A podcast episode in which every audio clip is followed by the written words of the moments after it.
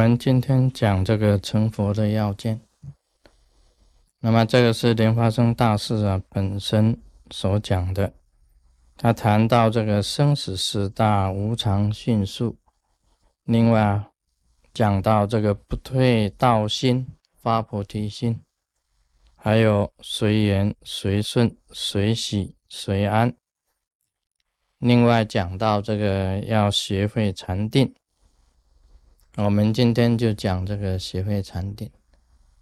那么禅定两个字啊，可以讲是非常难讲，因为从古至今呢，每一个行者都是在追寻这个目标。你自己本身呢，会不会禅定？这个谁都不敢讲。禅定的方法应该要怎么样，也是很难讲。从古至今呢，有很多禅定的方法，那你自己必须要选择属于自己的方法去遵循，就是这个道理，其他没有了。方法是很多，但事实上，如何让你自己迅速入定，这个就是你自己唯一的方法，没有人能够取代的。那么这个方法由哪里来呢？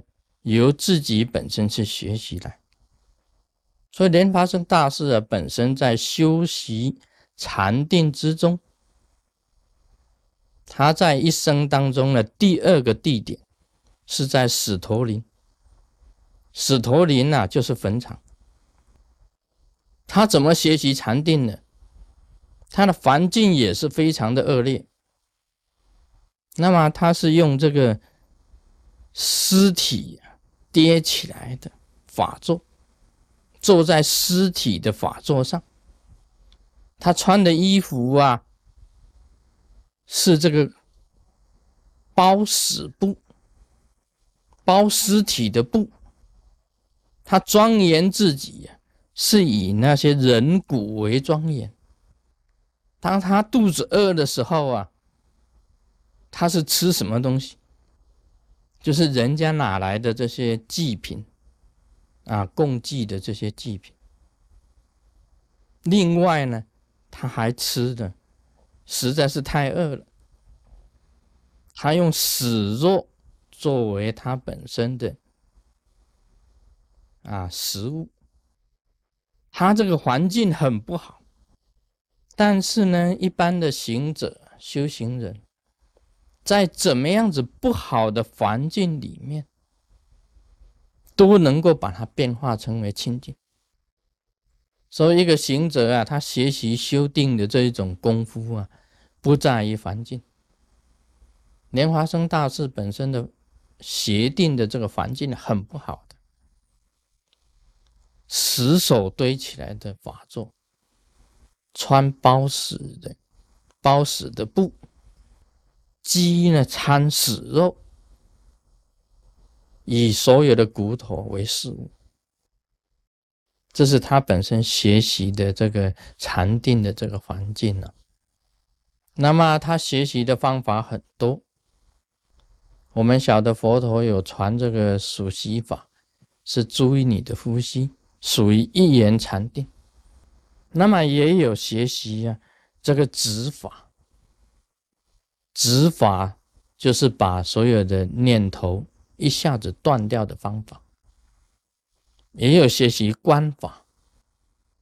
你可以用你的念头啊，去施力整个西方是西方啊极乐世界这个十六观。